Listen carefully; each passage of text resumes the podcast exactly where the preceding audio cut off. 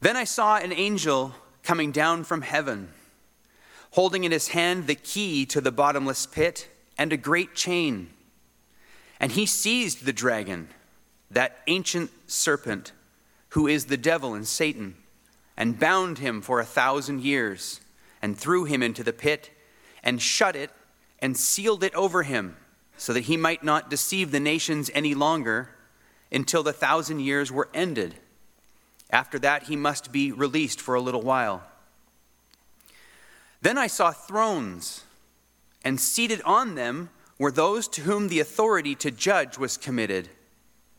Also, I saw the souls of those who had been beheaded for the testimony of Jesus and for the word of God, and those who had not worshipped the beast or its image, and had not received its mark on their foreheads or their hands.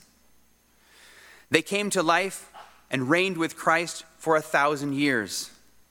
The rest of the dead did not come to life until the thousand years were ended. This is the first resurrection. Blessed and holy is the one who shares in the first resurrection. Over such, the second death has no power, but they will be priests of God and of Christ, and they will reign with him for a thousand years. And when the thousand years are ended, Satan will be released from his prison and will come out to deceive the nations that are at the four corners of the earth, Gog and Magog, to gather them for battle. Their number is like the sand of the sea. And they marched up over the broad plain of the earth and surrounded the camp of the saints and the beloved city. But fire came down from heaven and consumed them. And the devil who had deceived them was thrown into the lake of fire and sulfur, where the beast and the false prophet were, and they will be tormented day and night forever and ever. I'd like to ask a blessing on the sermon this morning. Abba, Father, fill us, God,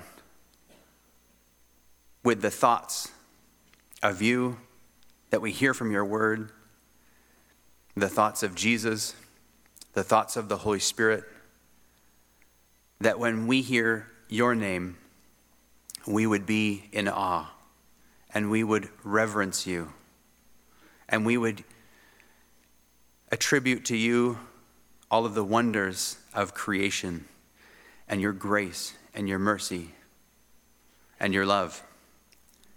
Father, please bless as we hear your word that you would work in our hearts, that we would understand your word, that we would be drawn closer to you, that we would hold you in the highest regard as our King of Kings and Lord of Lords. Father, please bless in this sermon. Please bless in the text.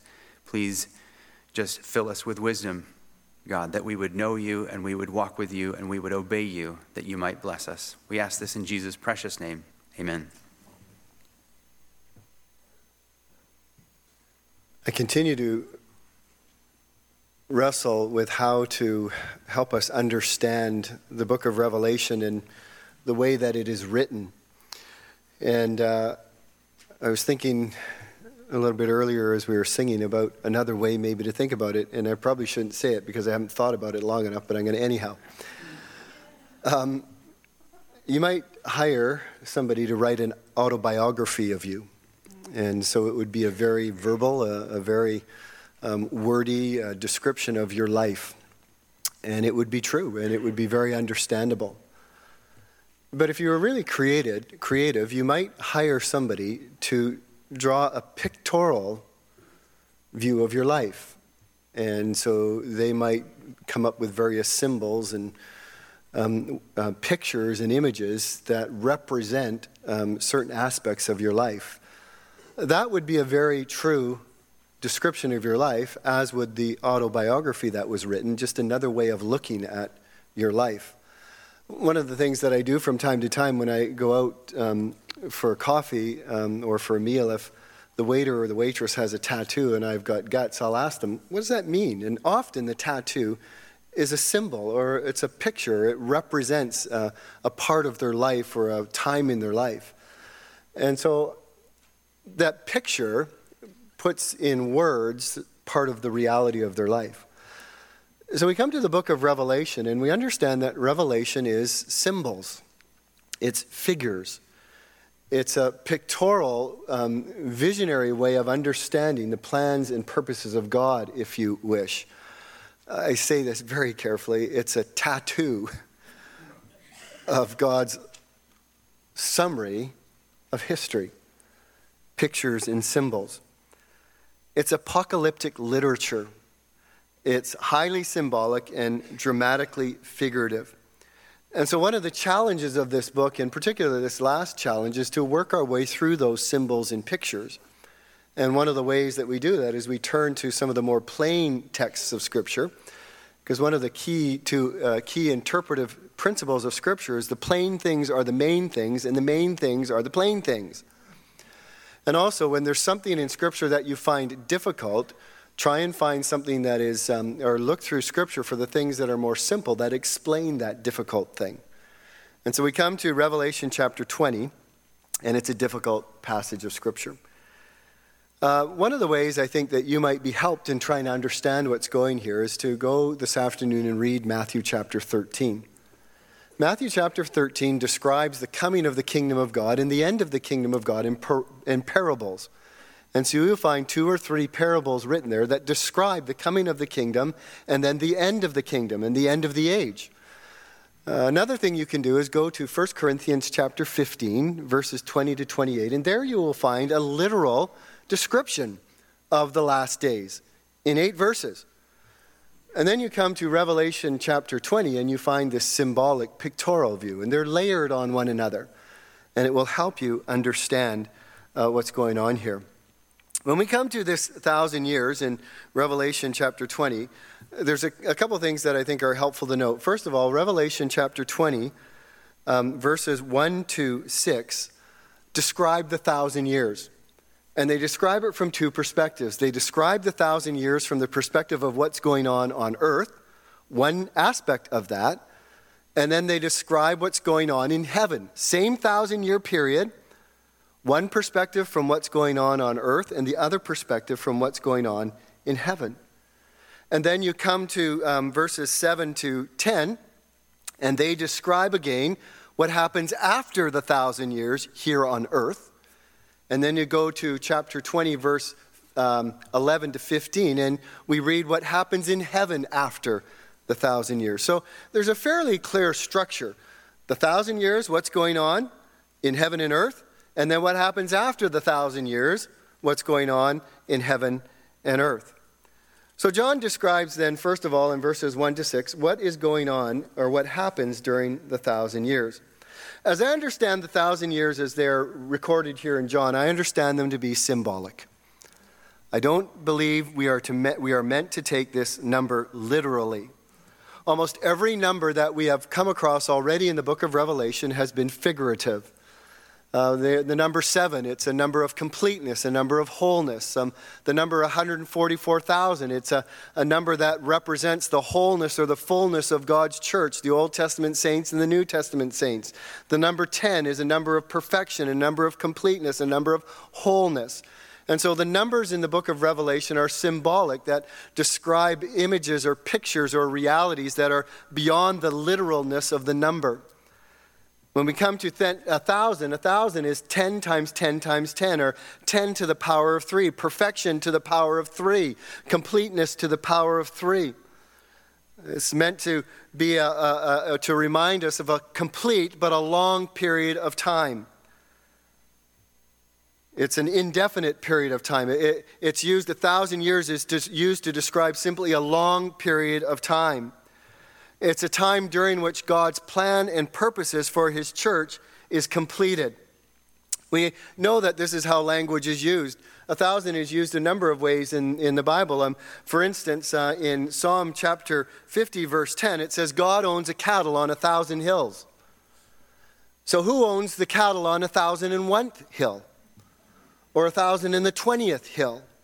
You see, we understand that's not a literal number, right? We understand that that's a description of saying God owns it all. Every hill, God owns the cattle on those hills. We come to 1 Peter chapter 3, and we read there as uh, we are waiting for the coming of the Lord, that uh, his time period and our time period is different. A day in the, uh, uh before the Lord is like a thousand years, and a thousand years is like a day. Uh, that's a way of saying that God is outside time. And, and a thousand years is just a long, long time for God.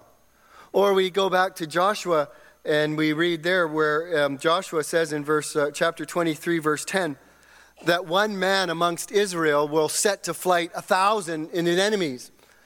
Now, we're not meant to take that literally, like every, for every man that goes out to battle, a thousand of the enemies run. What that's a way of describing is that there, there is an overwhelming might and power between the, be, behind the armies of God and their enemies. And they go against numerous hordes and are victorious. So when we come to understand this word thousand, at least for me, a thousand is meant to describe an indefinite but long period of time in which the fullness and the completeness of God's plan is worked out. It's a time of perfection. And as I understand it, it's another way of looking at the last days. Remember, the last days are the period of time between the first coming of Christ and the second coming of Christ. The time between the birth of Christ and the resurrection and the exaltation of Christ. And so, what's going on in this thousand years? Well, John tells us three things that are going on during this thousand year reign. This is not everything, but these are the three things that John wants to highlight for us. First of all, he tells us that Satan is bound on earth. He says in verses 1 to 3 I, I saw an angel coming down from heaven, holding in his can or hand the key to the bottomless pit and a great chain. He seized the dragon, the ancient serpent, who is the devil and Satan, and bound him for a thousand years, and threw him into a pit, and shut it, and sealed it over him, so that he might not deceive the nations any longer until the thousand years were ended, and then he must be released for a little while. There's no question who's being bound here, is there? It's Satan. It's the devil. It's the, uh, the dragon. It's the ancient serpent. Fascinating, it's the exact four descriptions that are used of Satan in Revelation chapter 12. When Satan is kicked out of heaven, the exact four, same four descriptors, descriptors are used. And then John adds one more thing in Revelation chapter 12, verse 9, which I think is really helpful in chapter 20. He says, And he was the deceiver of nations. So we have the same description of the dragon in chapter 12 and in chapter 20, thrown out of heaven, and he is the deceiver of nations. So, what does it mean? Well, we, sometimes we overlook the obvious. We have schemes and plans in our head, and, and those overtake the, the, the, just what's in the text. And what does the text say? It says Satan was bound, he was seized, it was put in a pit, it was sealed over. Why? Notice what it says. It says it very clearly so that he might not deceive the nations any longer. There's a very limited um, restriction put on Satan here. He is bound so that he might not deceive the nations any longer. And then in verse 8 of chapter 20, it's very clearly stated that what he will do when he is released is he will deceive the nations. So, for a thousand years, for this period of time, Satan is bound from deceiving the nations. That doesn't mean that Satan isn't active. We know he's active. He goes around like a roaring lion seeking people to devour. He disguises himself as an angel of light. He is the father of lies. He, he looks to get a foothold into, into people's lives. Satan is still very, very active in the world in which we live. All it says in Revelation that it is bound from doing one thing, and that is from deceiving the nations. Think about this with me. Go back to Job. For those of you who are familiar with the Old Testament and the story of Job, you remember there that at a certain period of time, um, people uh, came before the presence of God, and Satan was among them who came before the presence of God. And God said to Satan, Have you considered my servant Job? That's one thing I want God never to do, is point me out to Satan. But he says, Have you ever considered my servant Job? And he said, Well, I have. But he only loves you, God, because of all the blessings you've poured out on his life. And so what does God say? He says, Okay, Satan, everything that is in so Job's power is yours. You can touch it, but do not touch Job. And so you go and you read in chapter 1 of the terrible destruction that Satan unleashed in Job's life, but he did not touch his body. And then you come to chapter 2.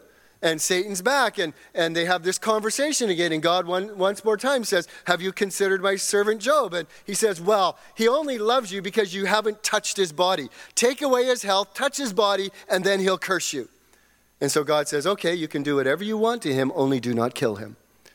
And so, as you know, Satan goes and causes these horrible boils to come into Satan's body. The point being, Satan is still active, but God restricts him specifically from doing a couple things in Satan's life. And so that's the point that I'm making here that Revelation 12, all it says is that Satan is bound from deceiving the nations.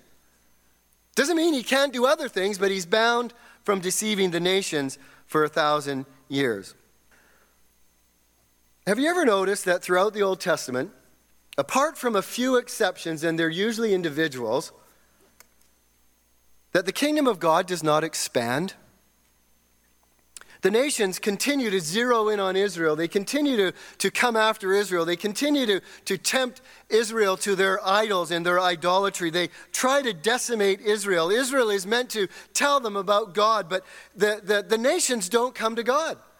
As I say, there's only a few individuals throughout the Old Testament that come to God. In fact, the Bible says that in the Old Testament, the nations walked in darkness. They had not the light of God in their lives. But when Jesus came, there was an incredible turning point that happened. Do you know how many times it says in the uh, early points of uh, the Gospels and in some of the t- prophecies that, that um, uh, um, uh, light shone in the darkness? All of a sudden, the darkness in which the nations lived was taken away and the light of the glory of the gospel of Christ was able to shine into the darkness of the Gentile nations that were around the world. Jesus describes himself that, that his coming was like the captives being released. You, you tie this with the fact that the apostles, at the end of the, the time when Jesus was with them, Jesus said to them, remember, he said to them, and it's what we think, think about too. He says, Now, go into all the world and preach the gospel. Go into all the world and preach the gospel. Remember what, what is said to the disciples in Acts chapter 1, verse 8? I think I'll read it because I think I, I, messed it up this morning. Um, Matthew, Mark, Luke, John, Acts. If I was Barry, I'd say turn to the center, go left, go right, go up, go down. Um, Acts chapter 1, verse 8.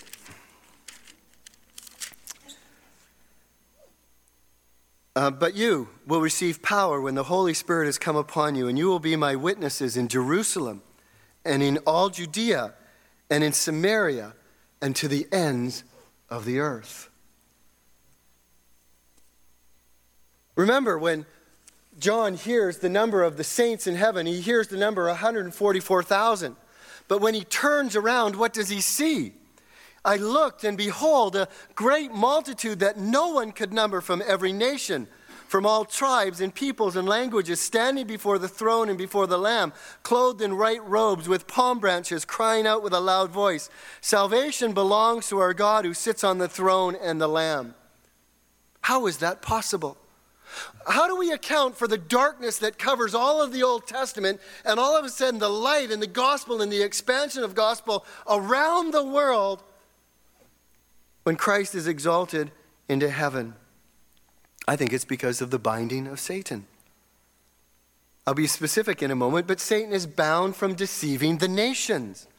He's bound from uniting the world in a hostile attempt to destroy the church and the people of God. He's bound from having the freedom to keep darkness over the people so they hate the church, destroy the church until the end of the last days. And that's what we see again and again in the book of Revelation. We find this one word used, or two words, the war or the battle, in, in chapter 6, verse 14, in chapter 19, verse 19, in chapter 20, verse 8 that, that, that, that Satan is planning to attack the church. And if God did not bind him, if God did not restrict him, he would circumvent the plan of God and destroy it before its time, destroy it before the gospel had gone to the ends of the earth. I'll help you understand it from this way. Remember when Christ came to earth? Satan's goal was to destroy Christ. He started in the Old Testament. He tried to destroy it in the garden. Then he tried to destroy it by snuffing out the kingly line. And then when Christ was born, he tried to destroy Christ by having all the baby boys in Nazareth killed, hoping that he could kill Jesus. And then um, uh, uh, uh, uh when, he, when he tempted Jesus in the wilderness, his attempt was to take away Christ from God. And then we find that the, uh, the people of Nazareth wanted to kill Jesus, but Jesus walked right through them because it wasn't his time. And then we have all the chief priests and the leaders of Israel wanting to kill Jesus, but they are unable to do it until when? Until Jesus says, Now is your time. And you come and you, you read that Jesus, after coming out of the Garden of Gethsemane, he says, And now is the hour of darkness. In other words, God prevented Satan up until his perfect time. When the fullness of time came, God then allowed Satan to kill Christ. Not a moment before, but at the perfect time. And in the same way, God restricts Satan from inhibiting the expansion of the kingdom of God in this world until when? Jesus says this this gospel of the kingdom will be proclaimed throughout the whole world as a testimony to all nations and then the end will come. See, in other words, Satan is bound till the purposes and timing of God is completed in sending the gospel out to all nations, and then he will be released. When does this binding happen? It's, I, there's, there's not a precise second in when it happened, but I think it happened somewhere during the time of Christ here on earth. We read in Revelation 20 that Satan was bound.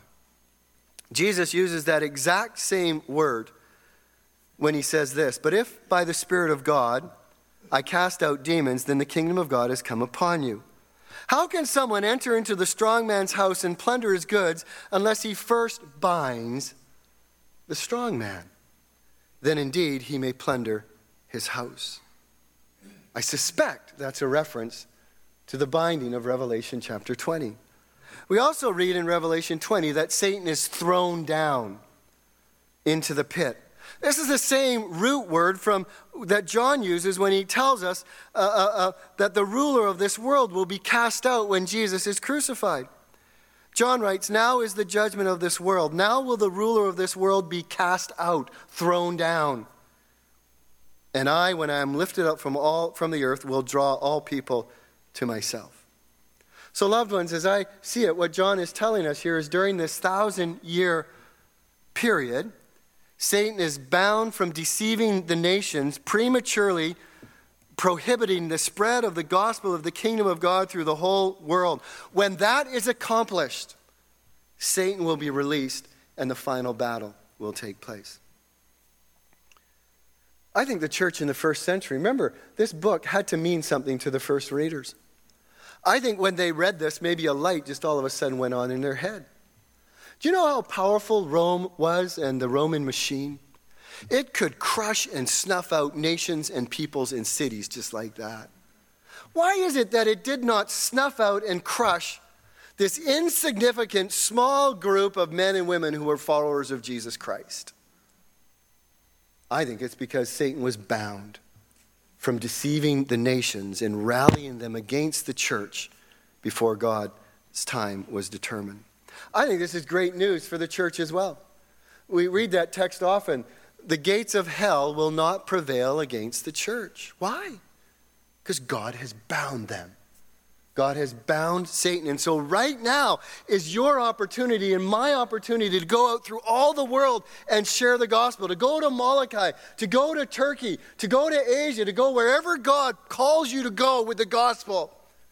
Because Satan is bound. And the gospel will reach the ends of the earth. Secondly, so that's what's happening on earth. It's only one piece of what's happening on earth, but John is telling us that on earth, Satan is bound so that he cannot deceive the nations, so that the plan and purposes of God for his church are worked out. But then he moves to heaven. He says, okay, so what's going on in heaven?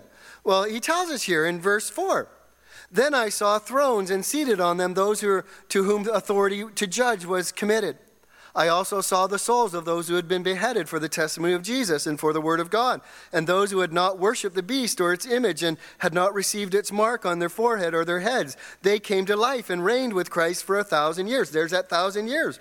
The rest of the dead did not come to life until the thousand years were over. We'll come back to that. This is the first resurrection. Blessed and holy is the one who shares in the first resurrection. Over such, the second death, the second death, by the way, we will all die one but once, but if you die outside of Christ, the second death is being sent to the lake of fire for eternity. We'll talk about that next week, and then we'll get on to happy stuff.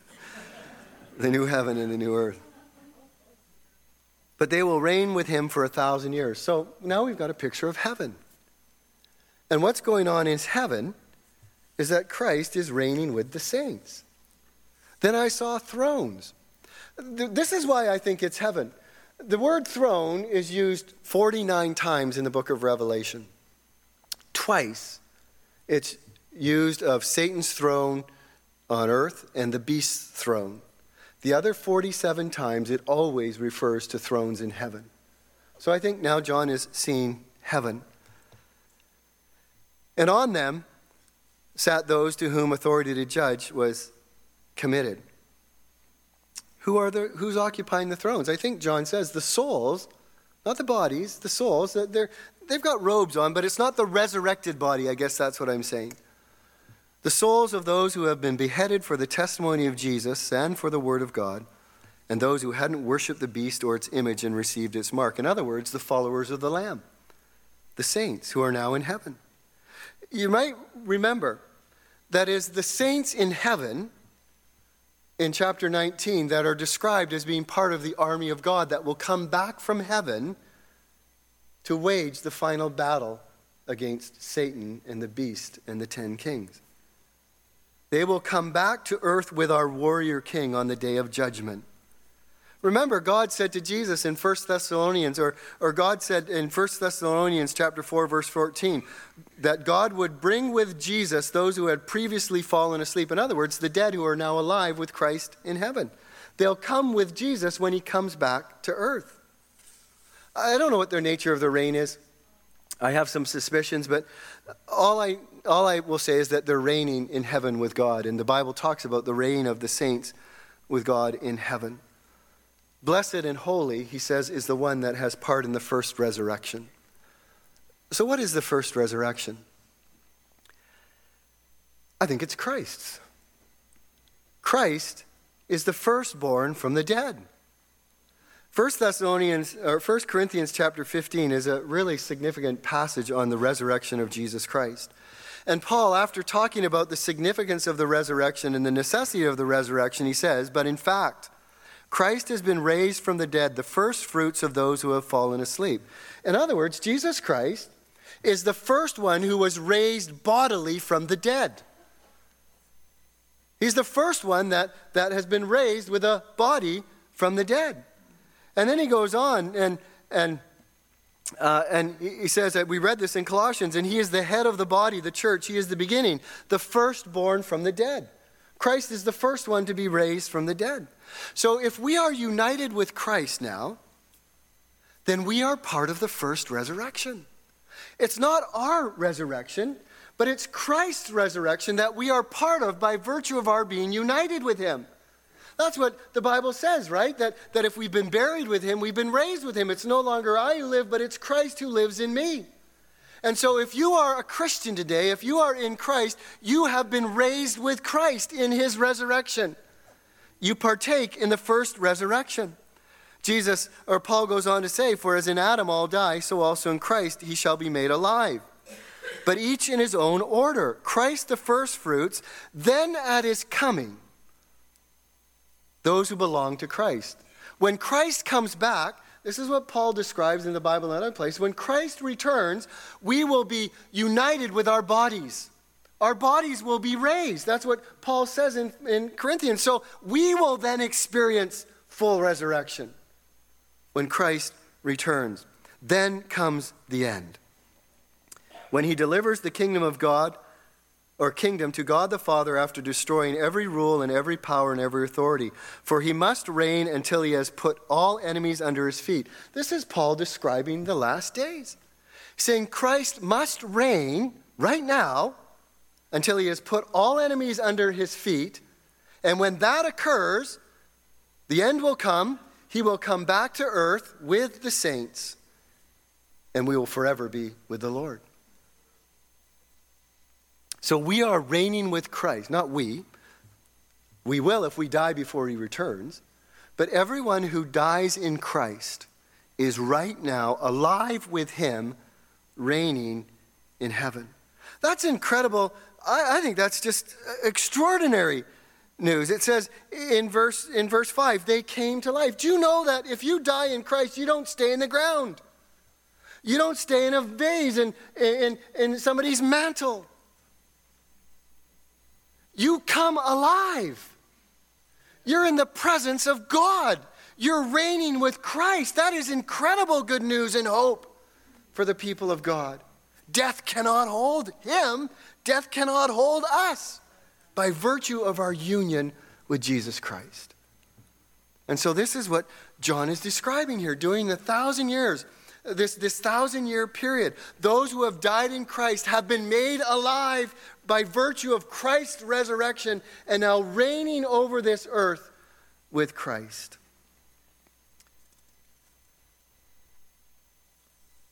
This is great encouragement if you've lost a loved one who has died in Christ. I've had people say to me, I can't imagine my loved one in the cold ground. They're not in the cold ground. They're in the glories of heaven, having come to life by virtue of the resurrection of Jesus Christ. So, we've got Satan bound from deceiving the nations. We've got Christ in heaven reigning with all the saints who have been made alive and are now with him. And thirdly, the dead stay dead. Notice what he says in verse 5 there. The rest of the dead did not come to life until the thousand years are over. This is horrific. This is describing those outside of Christ. This is a way of saying that they have no spiritual life. They had no spiritual life while they had breath, and they have no spiritual life now in death. They remain in the grave, and they remain there until the day that Christ comes back. This is terrifying news for those who are outside of Christ. Because what it says is that the moment you die, if you die outside of Christ, you are forever separated from God. No second chance, no third chance. This is why it is so critical that while you have breath, while you hear about Christ, to set aside your rebellion and your hard heartedness, to Set aside your stubbornness and your pride. Say, Jesus, I need you. The dead stay dead. So then John describes what happens when the thousand years are over. So we got a picture of the thousand years. Not everything that's happened in the thousand years, but Satan's bound. Christ is reigning with the saints who have died and gone ahead of us, and the dead are dead. Then you come to verses 7 to 10 what happens when the thousand years are over? Well, Satan is released to deceive the nations. Many want to pin this down to a day. I, I don't think we can do that. I, I don't think we know when that day is. Other than if we're on the earth when it happens, and it may already have happened, we will begin to see the ramping up of worldwide opposition to the church because that's what Satan is going to pull off. He's going to pull off this final, last stand, massive battle of all the pagan nations and people against the people of God. And he will bring them together. And I love the, the, the reference here against the camp of the saints. You kind of get this picture of this little group of God's people, although it's a massive group of people. This camp, and it's surrounded by those that number more than the sand of the seashore for that final great battle.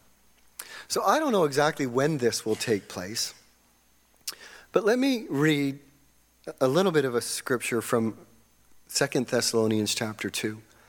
I think we overlook this chapter as the people of God, and we need to hear it, and so I'm going to read it. Now, concerning the coming of our Lord Jesus Christ, that's what we're talking about, right? The return of Jesus Christ, the appearing, the revelation, the coming of Jesus Christ. Concerning the coming of Jesus Christ and our being gathered together with him, our resurrection. We ask you, brothers, not to be quickly shaken in mind or alarmed either by a spirit or a spoken word or a letter, seeming to be from us to the effect that the day of the Lord has come. That has happened and it will continue to happen. People will say, well, the day of the Lord has already come. You've missed it. Let no one deceive you in any way, for that day will not come unless the rebellion comes first, and the man of lawlessness is revealed, the son of destruction, who opposes and exalts himself above every so called God or object of worship, so that he takes his seat in the temple of God, proclaiming himself to be God. Do you not remember that when I was still with you, I told you these things? And you know what is restraining him now. There's that language of bondage, of sealing up, of holding back. You know what is restraining him now so that he may be revealed in his time. For the mystery of lawlessness is already at work. Only he who now restrains it will do so until he is out of the way. And then the lawless one will be revealed. At the coming of the Lord, then the lawless one will be revealed. And the Lord Jesus will kill him with the breath of his mouth and bring him to nothing by the appearance of his coming. The coming of the lawless one is by the activity of Satan with all power and false signs and with all wicked deception. There it is. He's released to do what? To deceive the nations. And so here, he works that with all wicked deception for those who are perishing. Paul says the same thing that John is saying here in Revelation chapter 20. The release of the lawless one, the unbinding of Satan, will be a short time, but it's described by various Old Testament writers as a time in which there is none like it. Or, in the words of Daniel, a time of distress such as not happened from the beginning. Or, as Jesus said, For in those days there will be such tribulation as not been from the beginning of the creation that God created until now and never will be and if the Lord had not cut short those days, no human being would be saved. But for the sake of the elect, whom he chose, he shortened the days. So Satan is going to be released. And there's a war that is anticipated. I'm almost done. It just, it's important that we get, get through this. He says there, and he's released to deceive the nations that are at the four corners of the earth, Gog and Magog, to gather them for the battle. Their number is like the sand of the sea. It's the same battle that's described in Revelation chapter 19, where God says, Come, gather for the great supper of God to eat the flesh of kings, the flesh of captains, the flesh of mighty men, the flesh of horses and the riders, the flesh of all men, both slave and free, both small and great. And I saw the beast and the kings of the earth with their armies gathered to make war against the Lamb and his army. It's a gruesome picture. This notion of eating the flesh is meant to not necessarily be taken literally, but to remind us of just an incredible victory. And in many places around the world still today, it is seen as a desecration to not bury a body. This is an utter destruction of the enemies of God to such a degree that they're not even granted the privilege of a decent burial.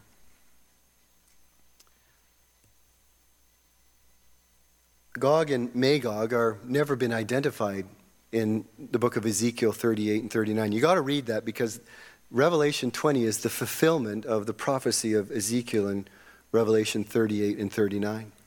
Where there he describes Gog and Magog coming against the people of God, and it's meant to symbolize a massive, innumerable host of the enemies of God coming to fight against God. And so great is the defeat that it says that it would take seven months to bury all the dead.